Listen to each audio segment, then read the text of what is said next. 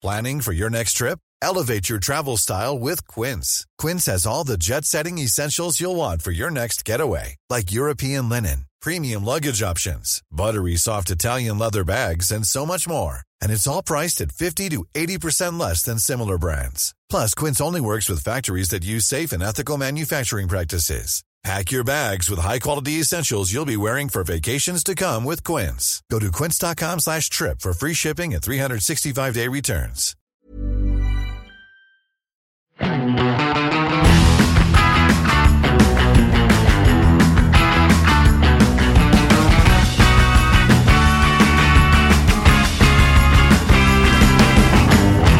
Det er eh, igjen tid for gjest i eh, studio. Marius eh, er ute og polerer felger, forhåpentligvis.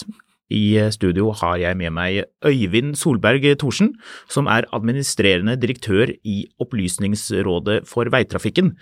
Dette er en ordentlig bilautoritet, vil jeg si. Han er godt kjent blant folk i bransjen.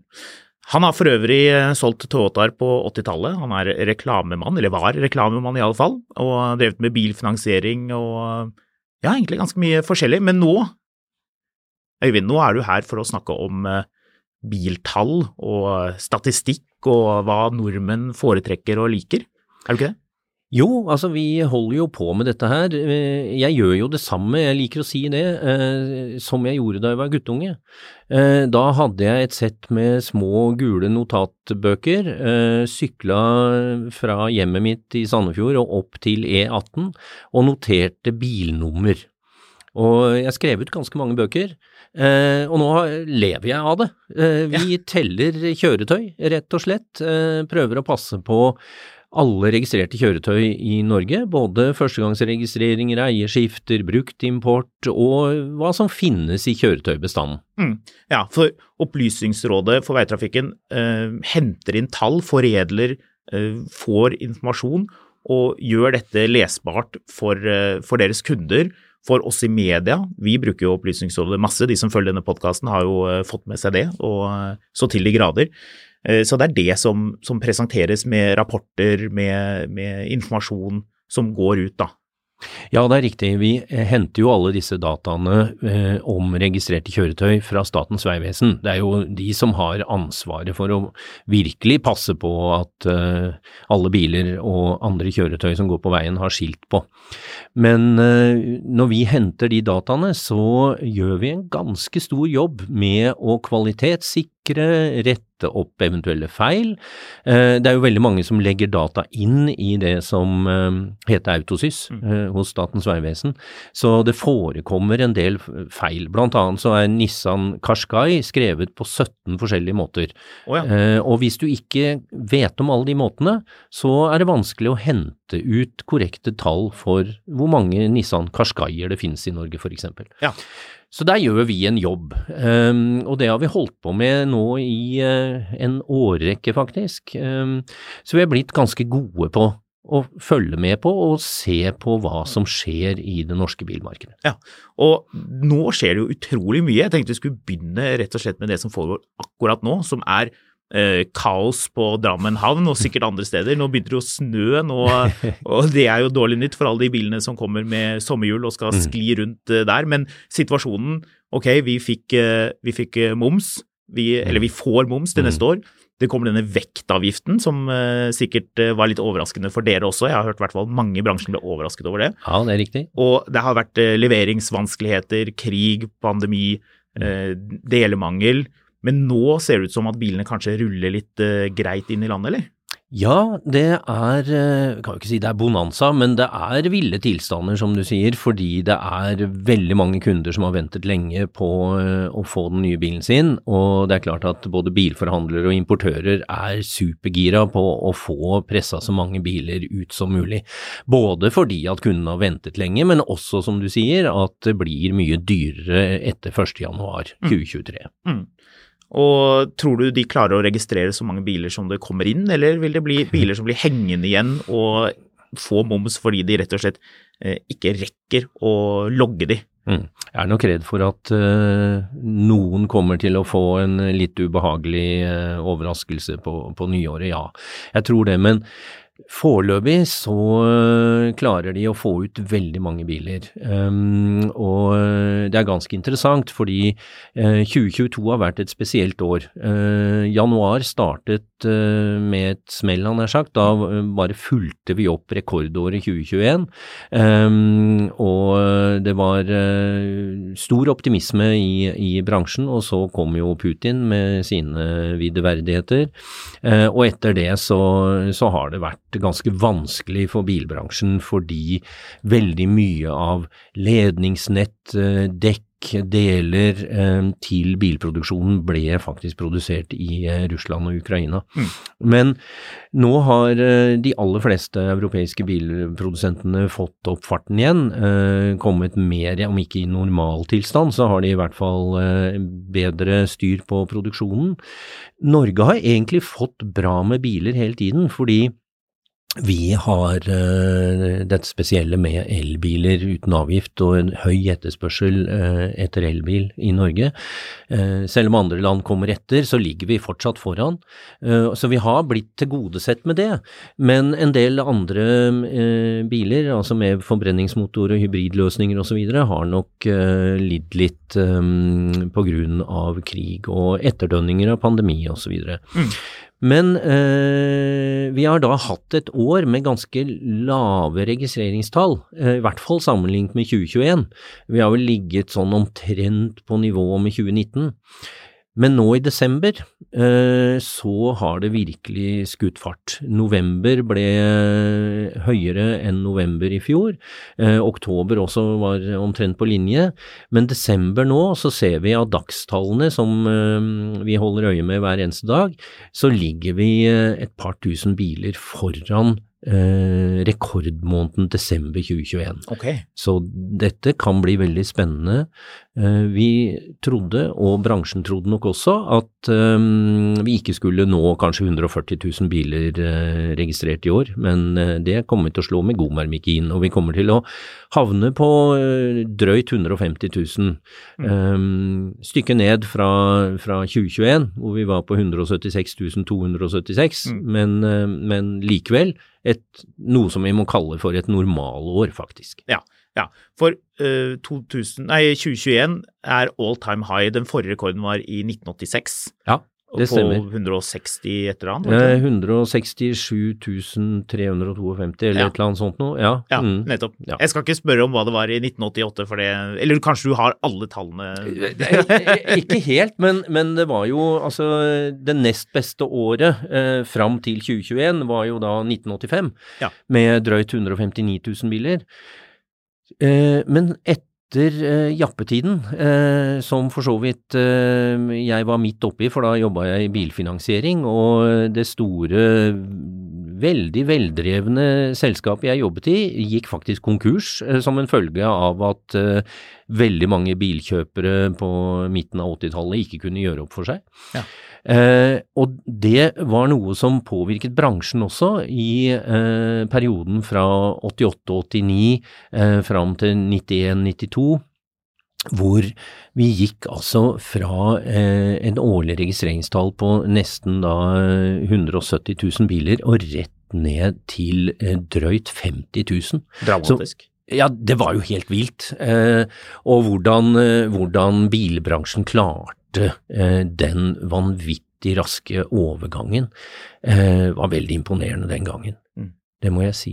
Så norsk bilbransje har vært veldig, veldig flink til å tilpasse seg svingninger i markedet, ulike rammebetingelser osv., men det er en grunn for at de ønsker å be regjeringer om forutsigbarhet.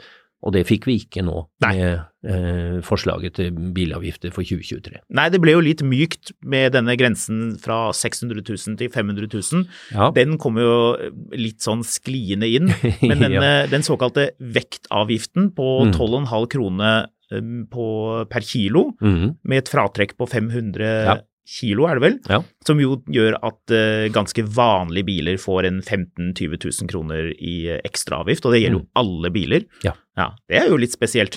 Ja, det var veldig spesielt. Den kurvballen der, den så vi ikke, og det var vel ingen eh, som hadde blitt varsla om det. Og det er jo faktisk noe som kjennetegner denne regjeringen, dessverre, at eh, de introduserer nye skatter og avgifter eh, uten å ha sendt det ut på høring eller foretatt noen gode utredninger i forkant. Det er noe bilbransjen selvfølgelig, men også ja, folk flest, egentlig, burde bry seg om. Eh, dette er ikke bra, fordi det, det påvirker oss eh, på en negativ måte, mm. uten at vi har noen mulighet for å tenke oss om en ekstra gang. Mm. Så kommer det som julekvelden på kjerringa. Mm. Da dere hørte om den vektavgiften, trodde dere da det gikk, en, det gikk, jo ganske mye tid fra det først dukket opp, og alle ble veldig overrasket, til det ble vedtatt, som jo nå ligger an. Altså, det, det blir det jo. Men trodde dere på et tidspunkt at det kommer til å bli, bli forhandlet vekk? Var det, var det, tanken? Ja, det var nok en del av eh, det som ble tatt opp i forhandlingene mellom SV og regjeringspartnerne. Eh, det var jo flere ting som eh, mange organisasjoner og andre i bransjen hadde påpekt ikke var en god ting i det opprinnelige forslaget til statsbudsjett. Så eh, det er faktisk første gangen eh, jeg har vært i eh, høring i finanskomiteen på Stortinget hvor alle eh, organisasjonene var enige vi har tidligere eh, kanskje vært litt uenige noen om hver, um, og jeg har vært der mange, mange år, uh, men denne gangen var alle rørende enige. Uh, og da trodde vi også at uh, noen av de organisasjonene som har veldig god kontakt med både regjering, men også med, med SV, ville kanskje få gjennomslag for sine vurderinger i forhold til dette. Men nei da. Nei. Det ble ikke sånn. Nei, men hvis man skal snu litt på det, eh, tror du ikke at eh, politikerne og de som sitter og kikker på hva man kan eh, avgiftslegge, ser Møller tjente 2,5 eh, milliard kroner mm. i, eh, før skatt da, i um, 2021. Bertil Osten var eh, nesten 1,1 milliard. Mm. At man sitter og ser ok, bilmarkedet er all time high, 176 000 biler i 2021. Mm. Folk kaster seg over elbilandelen er kjempehøy, så det kjøpes elbiler. Det er det folk vil ha. Det skuffes inn penger, forhandlerne tjener mye penger. At uh, man mm. sier nei, noe av dette her må faktisk staten ha. Ja, eh, det kan du si. Um, I Norge så har vi jo hatt eh, over 100 år med ganske høye bilavgifter. Den ble etablert i 1917 eh, som en luksusavgift. Og på det tidspunktet så var nok det riktig, eh, fordi staten Norge var ganske fattig, trengte ikke penger, eh, nei, trengte penger, mm. og, og måtte se på ulike måter å øke inntektene i statskassa. Det må vi faktisk ikke i 2022 eller 2023. Vi har et oljefond, eller Statens pensjonsfond utland, som er på 12 800 milliarder kroner. Det er ikke det at staten Norge trenger disse pengene som burde være selve grunnen for at man henter inn eh, penger fra bilavgiftene igjen. Ja, Men det, det, er jo riktig, det. Ja. Det er jo riktig det du sier, at i 2013-14 eh, så hadde vi jo eh, en, et bilavgiftssystem som Eh, var eh, slik innrettet at, at, staten fikk kjempehøye inntekter.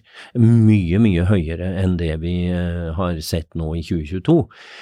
Men så gjorde den første blå-blå regjeringen et grep, og det var å begynne å se på dette med bilavgiftene, og ikke minst hvordan kunne de videreføre insentivene for elbil. Og så ble det jo en politisk enighet på Stortinget om å prioritere innføringen av elbil, vel vitende om at det hadde en kostnadsside, nemlig at provenyet, eller altså inntektene til staten fra bilavgiftene, ville falle dramatisk. Så det har ikke kommet som noe overraskelse. Eh, og det er det eh, noen av oss mener kanskje eh, burde vært tenkt litt annerledes på i forhold til det å skulle innføre avgifter for elbiler og øke avgiftene på andre biler igjen. Vektavgiften, den altså Nå har vi egentlig to vektavgifter. Eh, vi har den eh, ordinære vektavgiften som vi har hatt med oss i mange tiår.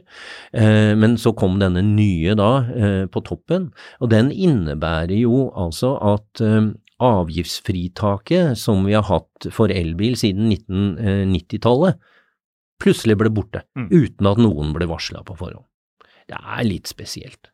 Ja, det er det, men tror du ikke, når man ser på, uh, ser på disse uh, selskapene som importerer biler, mm. de som selger, det tjenes mye penger, at uh, altså, bransjen går da ut med en gang og sier å nei, nå selges det ikke, nå kommer ikke folk til å kjøpe elbil, folk kommer til å kjøpe bensinbil og diesel og hva verre er. men kan man ikke gjøre noe med sammensetningen av utstyr, prising, så jobbe med marginene for at man mm. opprettholder det elbilsalget. At det egentlig blir bare et skift om at uh, noen må ta litt mindre betalt for eh, vinterhjul, og noen må gå litt ned på, på, prisene, og at markedet vil balansere seg ut. Kinesiske konkurrenter kommer inn og mm. tilbyr gunstige biler, at det, liksom, det vil løse seg. Eller tror du at, uh, at det faktisk blir en nedgang i elbilsalget pga. dette, ikke pga. rente, ikke pga. Uh, økte strømpriser, de tingene der?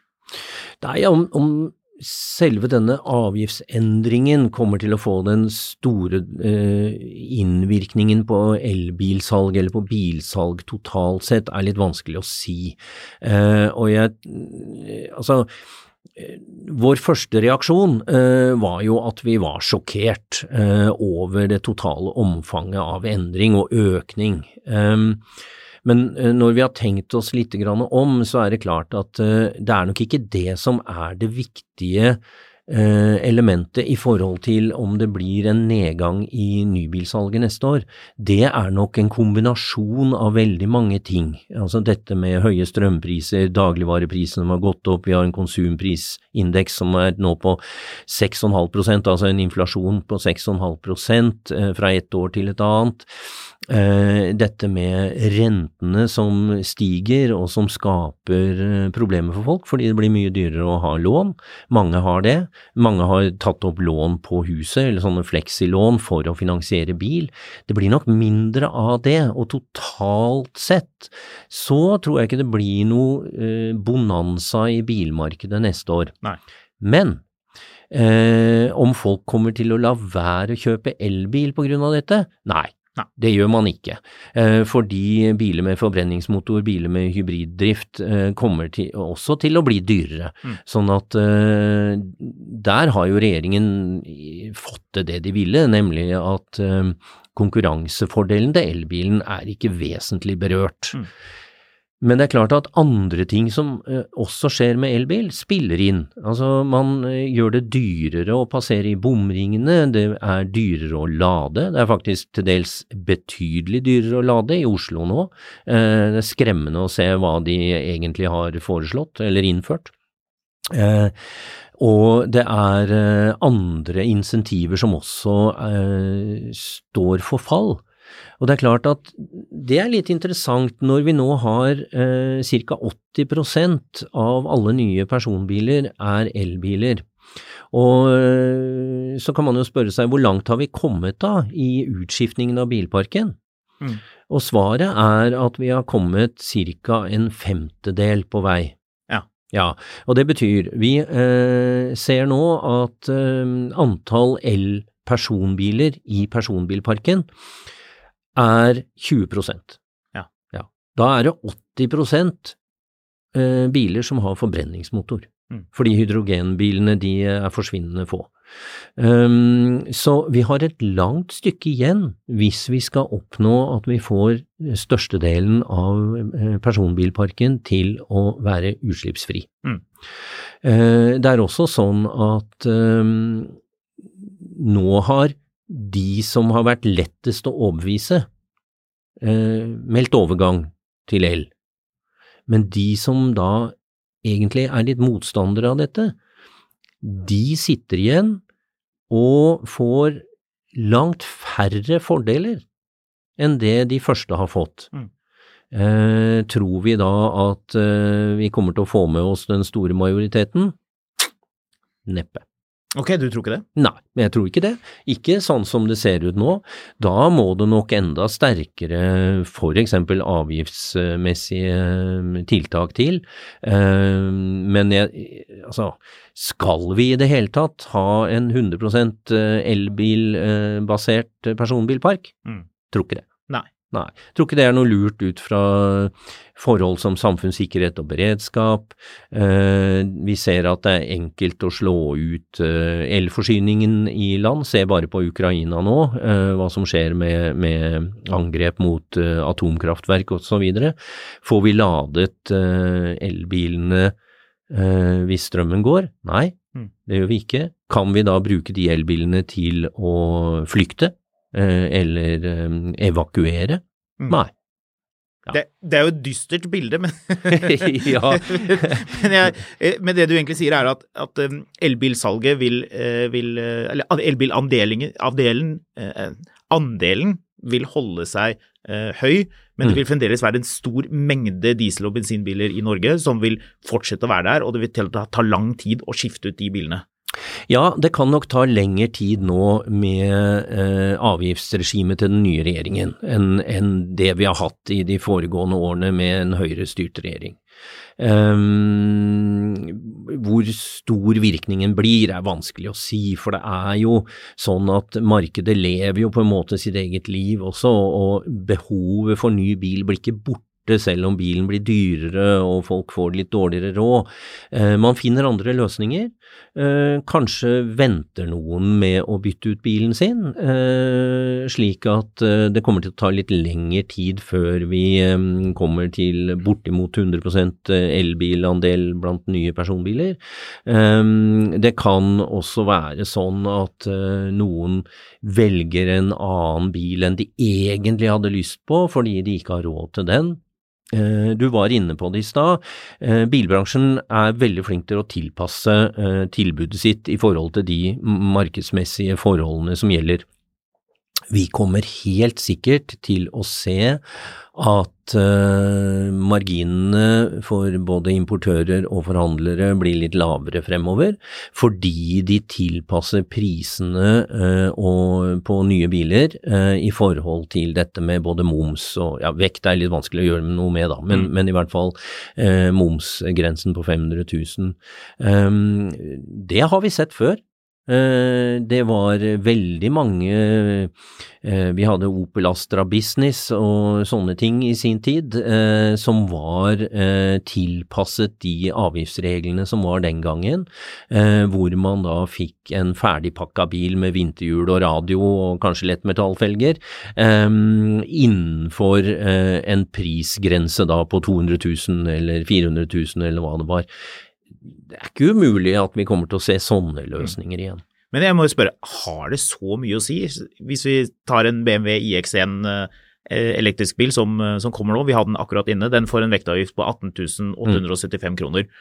Men de er jo ikke så langt unna på en måte en oppgradering av en felg på vinterhjul, eller eh, folk skal ha Nei. lakkforsegling til 8000 kroner, og Mm. bagasjeromsmatte, den koster 4000 nett. Altså, Mm. det, på en måte, Bilbransjen er jo veldig gode på å rope ut og skrike at nå er det krise, og dette er helt feil, og det ødelegger, det dreper markedet. Men altså, sånn, har det så mye å si? Det kommer nok Det er nok individuelt, det der. Eh, så totalt sett så er det ikke sikkert at det blir så galt. Eh, men jeg tror summen av alle de tingene som vi som forbrukere og, og borgere i Norge nå opplever, eh, altså dyrtid og at vi faktisk må spare litt og kanskje ta på oss en ekstra genser inne osv., så, så er det nok sånne ting som, som til sammen kan virke inn på kort sikt. Mm. På lang sikt, nei, da tror jeg du har helt rett at vi, vi kommer til å tilpasse oss uh, som, som kollektivt marked. Mm. Um, så det er, jo ikke, det er jo ikke noe krise i 2023 eller 2024, men det er klart at det kan hende at det som vi har faktisk blitt vant til, nemlig at uh, politikerne har satt noen målsetninger uh, som bilbransjen og nybilkjøperne skulle være med på å oppfylle. For eksempel uh, så hadde vi 85-gramsmålet, altså 85 gram CO2 per kilometer skulle være gjennomsnittet um, fra nye personbiler i 2020 den gangen det ble lansert, så var det ikke så mange som trodde på det. Det var et ambisiøst mål, hårete mål. Det ble nådd i 2017, ja. tre år før tiden. Eh, vi ligger nå veldig godt an, eh, eller i hvert fall lå veldig godt an, i forhold til å nå 2025-målet som Stortinget har satt, om at alle nye personbiler og lette varebiler skal være nullutslippsbiler i 2025.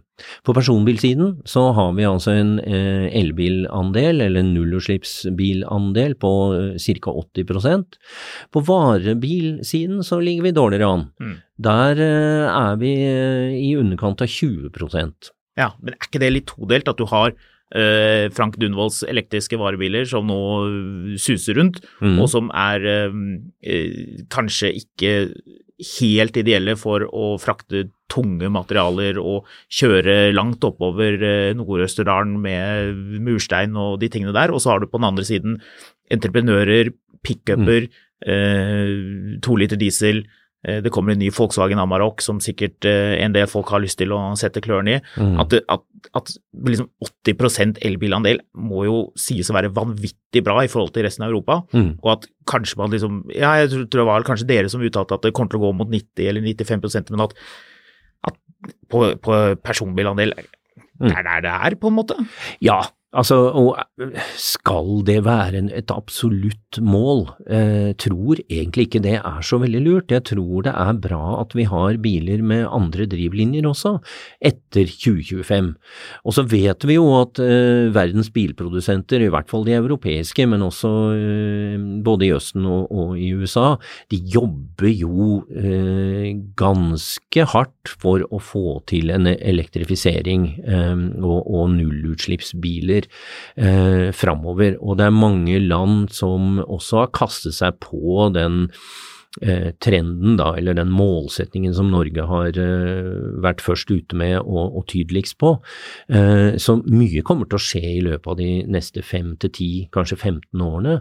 Men uansett så er det nok ganske lurt å ha en miks av forskjellige drivlinjer av biler som kan gå på diesel og bensin. Og jeg, jeg hørte et foredrag med en um, ganske høyt oppe i Sirkel K-systemet som sa det at uh, vi utnytter ikke muligheten for um, biodrivstoff godt nok, fordi vi kan oppnå nullutslipp i, i praksis fra de diesel, bensin, uh, dieselbilene særlig, men også også bensinbilene vi har i dag, hvis vi innfører 100% biodrivstoff, som faktisk er mulig. Mm.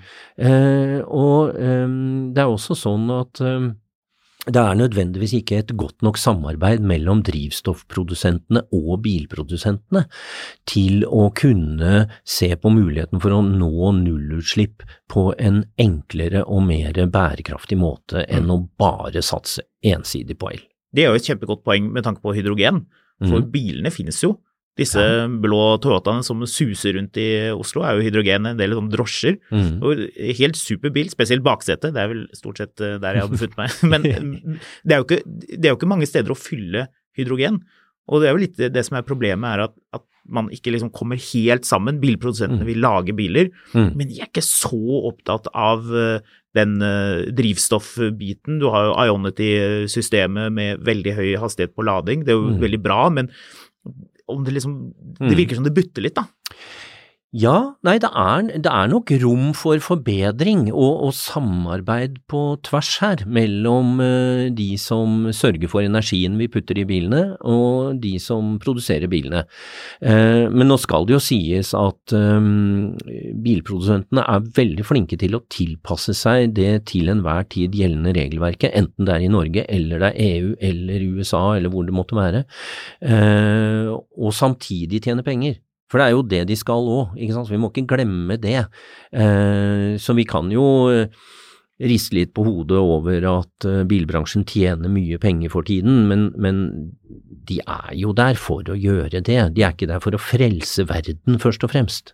Mm. Det er en kombinasjon, da, kanskje, i best fall. Hey, it's Danny Pellegrino from Everything Iconic. Ready to upgrade your style game without blowing your budget? Check out Quince. They've got all the good stuff, shirts and polos, activewear and fine leather goods, all at 50 to 80% less than other high-end brands. And the best part? They're all about safe, ethical and responsible manufacturing. Get that luxury vibe without the luxury price tag. Hit up quince.com slash upgrade for free shipping and 365 day returns on your next order. That's quince.com slash upgrade. Many of us have those stubborn pounds that seem impossible to lose, no matter how good we eat or how hard we work out. My solution is PlushCare. PlushCare is a leading telehealth provider with doctors who are there for you day and night to partner with you in your weight loss journey. They can prescribe FDA-approved weight loss medications like Wagovi and Zepbound for those who qualify. Plus, they accept most insurance plans. To get started, visit plushcare.com slash weight loss. That's plushcare.com slash weight loss.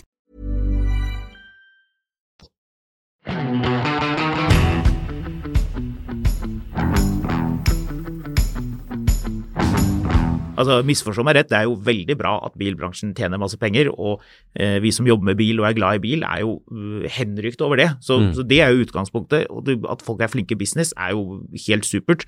Og det er det jo mange privatimportører i, i Norge som er. Mm. Det er jo helt knall.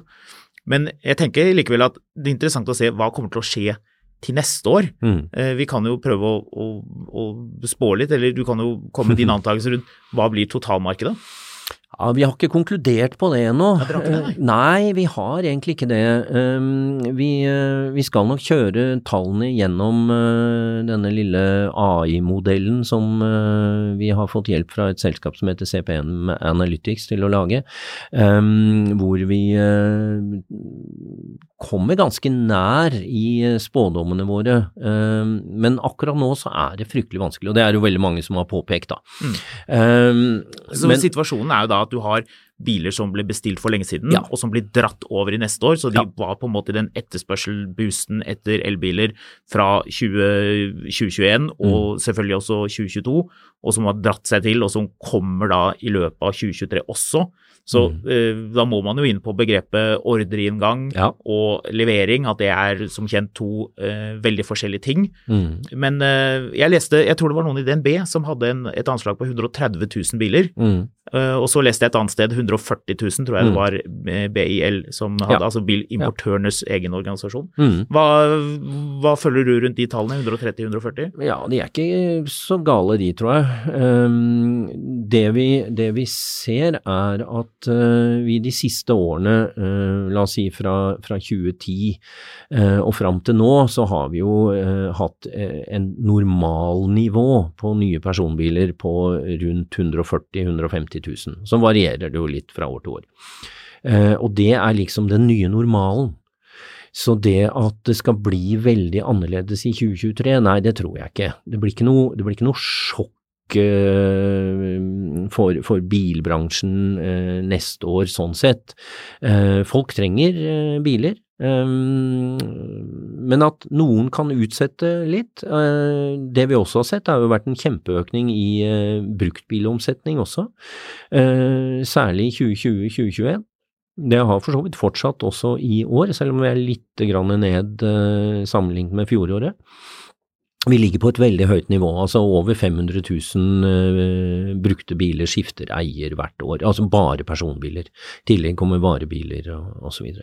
Um, nei, jeg tror, uh, tror, nok fort vi kan havne på et eller annet sted rundt 140, så vi er nok ikke så langt unna det uh, bilimportørene har, har spådd. Mm. Blir det et skift, da? Eh, det har vært eh, registrert fire, over 4000 Porsche Taycaner, mm. som vi jo er, vet er kjempedyre biler, elbiler.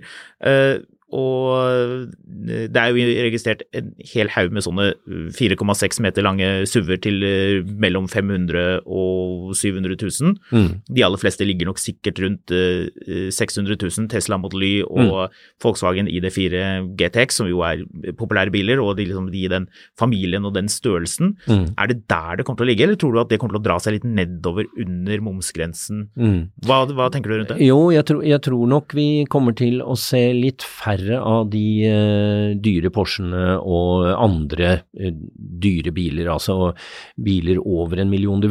Før så var det jo sånn at uh, Finansavisens lesere, der var det jo veldig mange som har god råd, og de blir ikke berørt av dette her. ja, Nå kan jo hende noen av dem har flytta til Sveits, men de tar vel med seg abonnementet, muligens. men, men de som har nok penger, de kjøper de bilene de vil ha. Altså, så, men det har tidligere vært en håndfull. Det har blitt veldig mange flere eh, som har hatt muligheten til å realisere Porsche-drømmen sin, for eksempel eh, med, med, elektrisk eh, Porsche Taycan. Eh, det kan bli færre av uh, neste år. Um, hvis ikke Porsche da klarer å justere noen på prisene, de pleier som regel å justere dem opp. Ja.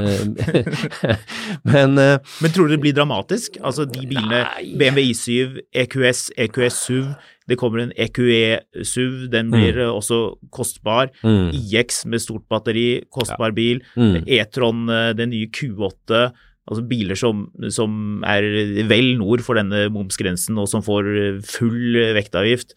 Eh, det, eller i hvert fall en, en høyen, det er tunge biler. Mm. Eh, tror dere det blir noen dramatisk nedgang i eh, registreringen av den typen biler? Nei, ikke dramatisk, men jeg tror nok vi kommer til å se noe færre. Så at andelen totalt sett kan gå ned, det tror jeg nok. Altså folk flest trenger ikke ikke en uh, BMW iX M60, uh, ikke sant. Det er ikke nødvendig, eller de råeste Taycanene, eller hva det måtte være, E-troner. Um, folk flest kan klare seg med en Skoda Enyaq eller en, en, Tesla modell Y, eller noe sånt. og jeg tror nok at mange vil tenke seg litt om å gå for en sånn type bil, og særlig hvis da bilimportørene også klarer å Eh, justere litt på, på, prisene sine. De har nok bra marginer og noe mm. å gå på, vil jeg tro, uten at jeg, jeg kjenner ikke kalkylene deres, altså. Det mm. gjør jeg ikke. Men, men eh, det, vi, det har vi sett historisk at de har klart å gjøre ville forundre meg om ikke de klarer det denne gangen også. Ja, Sy av med litt sånn pakker, ja, ja. Eh, litt e- ekstra ting som tidligere var ekstrautstyr som kan nå komme inn. Mm. Ja, At man kommer pent inn. Og det er jo for så vidt ikke noe mål i seg selv at man må under en halv million for å unngå, for det, for det, er, jo, det er jo bare moms på eh, på det overskytende beløpet. Så, mm. så, hvis man er i det området Det er jo egentlig først de bilene som man har blitt vant til prisen på. Ja, f.eks. Porsche Taycana, som det er registrert over 4000 av. Mm. Og at de, de, blir jo vesentlig dyrere. Ja. Så det er, jo, det er, jo, på en måte et skift oppover at, at det, er, det, er, de virkelig dyre elbilene som straffes hardest. Mm. Det kan du si, og, og eh, sånn er det.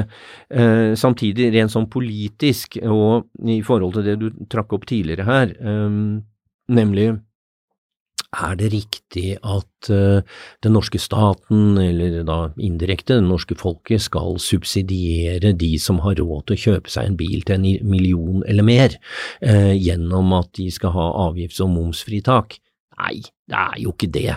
Eh, og det har pågått veldig lenge. Det har vært viktig fordi at eh, det har gitt muligheten til eh, de ulike bilprodusentene å komme med nye modeller på markedet mye raskere enn de egentlig hadde sett for seg.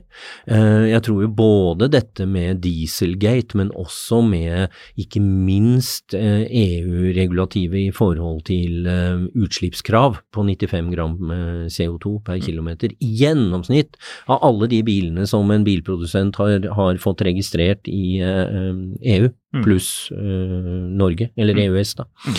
Uh, det har hatt en kjempestor betydning. Um, fordi man, man, må tilpasse seg en sånn situasjon. Det var noen bilprodusenter som sto i fare for å få noen vanvittig store bøter som kanskje kunne tatt knekken på selskapene.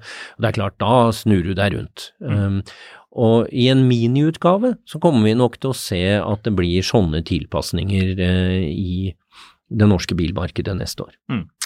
Det var en uh, klok person i uh, bransjen som sa til meg akkurat da vi var midt i det der hva blir avgiften, kommer det vektavgift eller fjerner de den, og som sa at ja, nå er det snart jul, og da er det veldig snart 2023. Mm. Og da er det avgiftene i 2024 vi jo selvfølgelig er bekymrede for. mm. Så jeg må jo spørre, hva tror dere at kommer til å skje i 2024? Hva, hvilke signaler er det som ligger fremover? For det skal jo bli mer avgift. Kanskje 2023 blir det året mange bestemmer seg for å kjøpe en elbil fordi det tross alt er mm. ganske eh, lave avgifter? Ja, det har nok vært eh, snakket om ganske lenge, faktisk, at eh, vi kommer eh, snart til et tidspunkt hvor det er pris- eller produksjonskostnadsparitet. Mm. Uh, altså, det koster like mye å produsere en elbil som det koster å produsere en med bensin- eller dieselmotor. Uh, det tidspunktet har vi venta på. Nå, vi, vi, kommer dit i 2023. Det, det, er jeg temmelig sikker på, og kanskje vi har passert allerede. Eh, det har noe med volumer og sånt å gjøre, selvfølgelig, og det har noe med langsiktige avtaler for bilprodusentene med sine underleverandører og sånt å gjøre. Eh, men at vi nå kommer til å se at eh, elbilene blir billigere å produsere enn det blir å produsere en bil med bensin- og dieselmotor, det er jeg temmelig sikker på. Da vil det jo også være riktig å eh, la elbilistene betale både for bruk av vei, eh, for slitasje, for ulykker osv. Altså vi har jo i dag en innretning i Norge hvor eh, det er veibruksavgift på bensin og diesel f.eks. Eh, myndighetene holder på nå med å utrede andre former for bruksavgifter. At det kommer, ikke bare tvinger seg fram, men at det, blir, det er riktig at alle skal være med på å spleise på dette her, det, det har eh, vi i OFE ment veldig lenge, um, og vi kommer stadig nærmere den dagen. Så vi må nok være forberedt på at um, avgiftene fra bil eh, har på en måte kommet for å bli. Eh, det kan godt hende du kommer til å ha rett om at eh, avgiften i 2023 kommer til å være lavere enn i 2024. Jeg tror du nesten kan satse en tier på det, altså. Mm. Um, men om det blir dramatiske økninger, det er vi vel eh, ikke helt sikre på. Um, foregående regjeringer har vært ganske gode på å skape forutsigbare rammer. Det var et brudd nå mm. eh, som er litt sånn illevarslende, eh, men, men eh, jeg tror de kommer til, og Finansdepartementet er også opptatt av å ha eh, forutsigbarhet i, i avgiftssystemet. Mm. Så eh, nei, vi får se. Eh, Moms på alt over 250 000?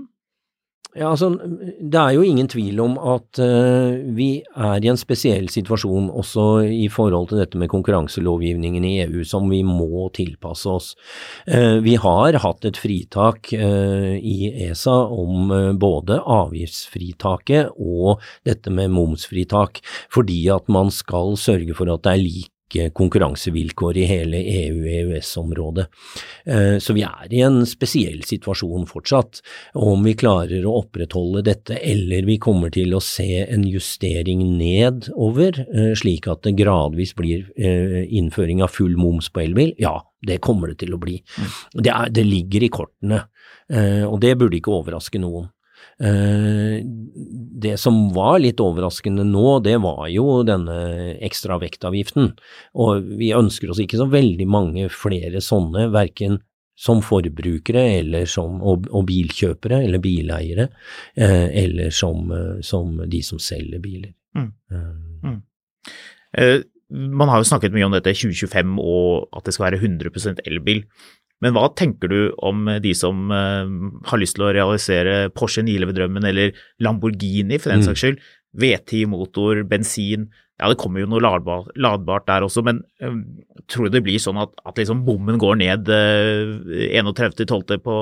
ved midnatt 2024, og da er det liksom stans, eller tror du vi strømmer inn med, med disse entusiastbilene, BMW M3 BMW sier jo at de skal ha manuelt gir kanskje til 2030. Mm. Mercedes det er jo, altså, Ferrari Det er jo mange bilprodusenter som, som tilbyr de tingene. og mm. ja, det vil jo bli færre av de, kanskje, men at, at liksom det vil være en liten kjerne. Hva tror du skjer med det? Nei, det, det kommer ikke til å bli noe forbud mot det. det. Det, har de rett og slett ikke lov til. Um, så eh, nei, uh, mulighetene til å ta inn en entusiastbil eller å få kjøpt den kommer til å være der uh, fremover. Men uh, det blir nok stadig færre å få kjøpt. Så det kan jo faktisk være en liten investeringsmulighet hvis man har mulighet til det.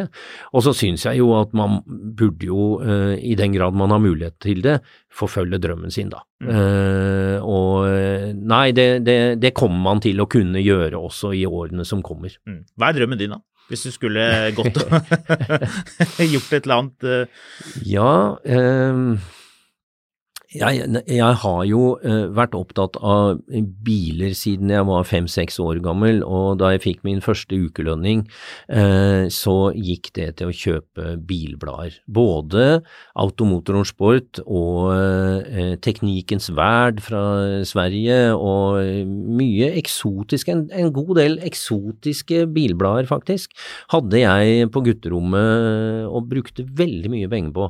Så jeg har alltid drømt om bil. Det som var min eh, guttedrøm, eh, det var Aston Martin V8 Vantage. Ja, nettopp. Ja, det, ja, ja. Det, var, det, var, det. Eh, ikke så mye DB5, men, men, eh, men den V8 som George Lazenby eh, kjørte. Nettopp. Ja, ja. I uh, On Her Majesty's Secret Service, het vel den uh, Bond-filmen. Som lignet litt på Ford Mustang, men uh, enda tøffere. jo da, jo da, den gjorde jo det for så vidt, men, men mye kulere, da.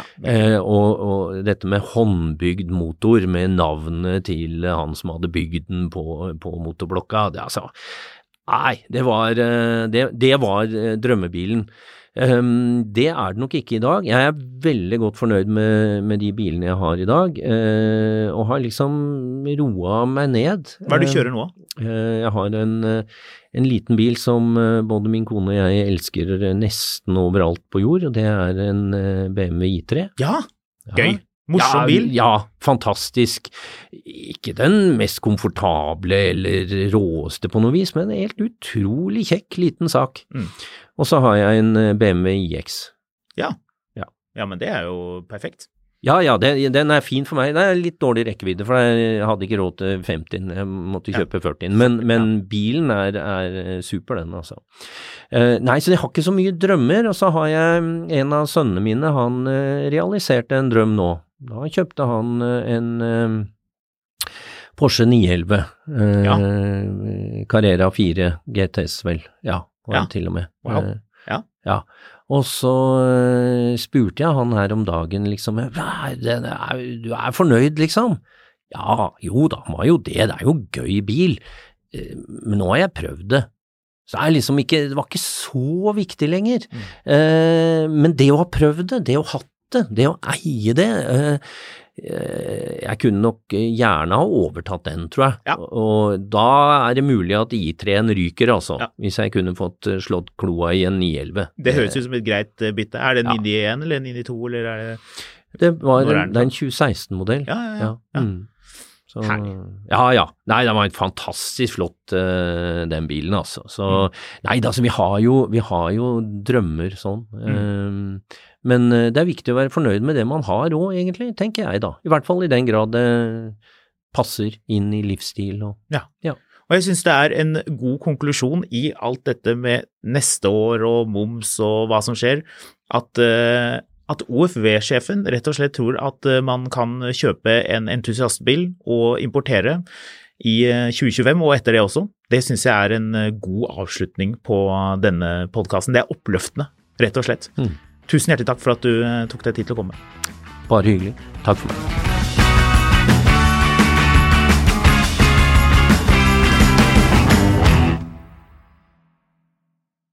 Mil etter mil, en podkast om bil, er en podkast fra Finansavisen. Programledere er Håkon Sæbø og David Kordal Andersen. Produsent er Lars Brenden Skram. Og ansvarlig redaktør er Trygve Hegnar.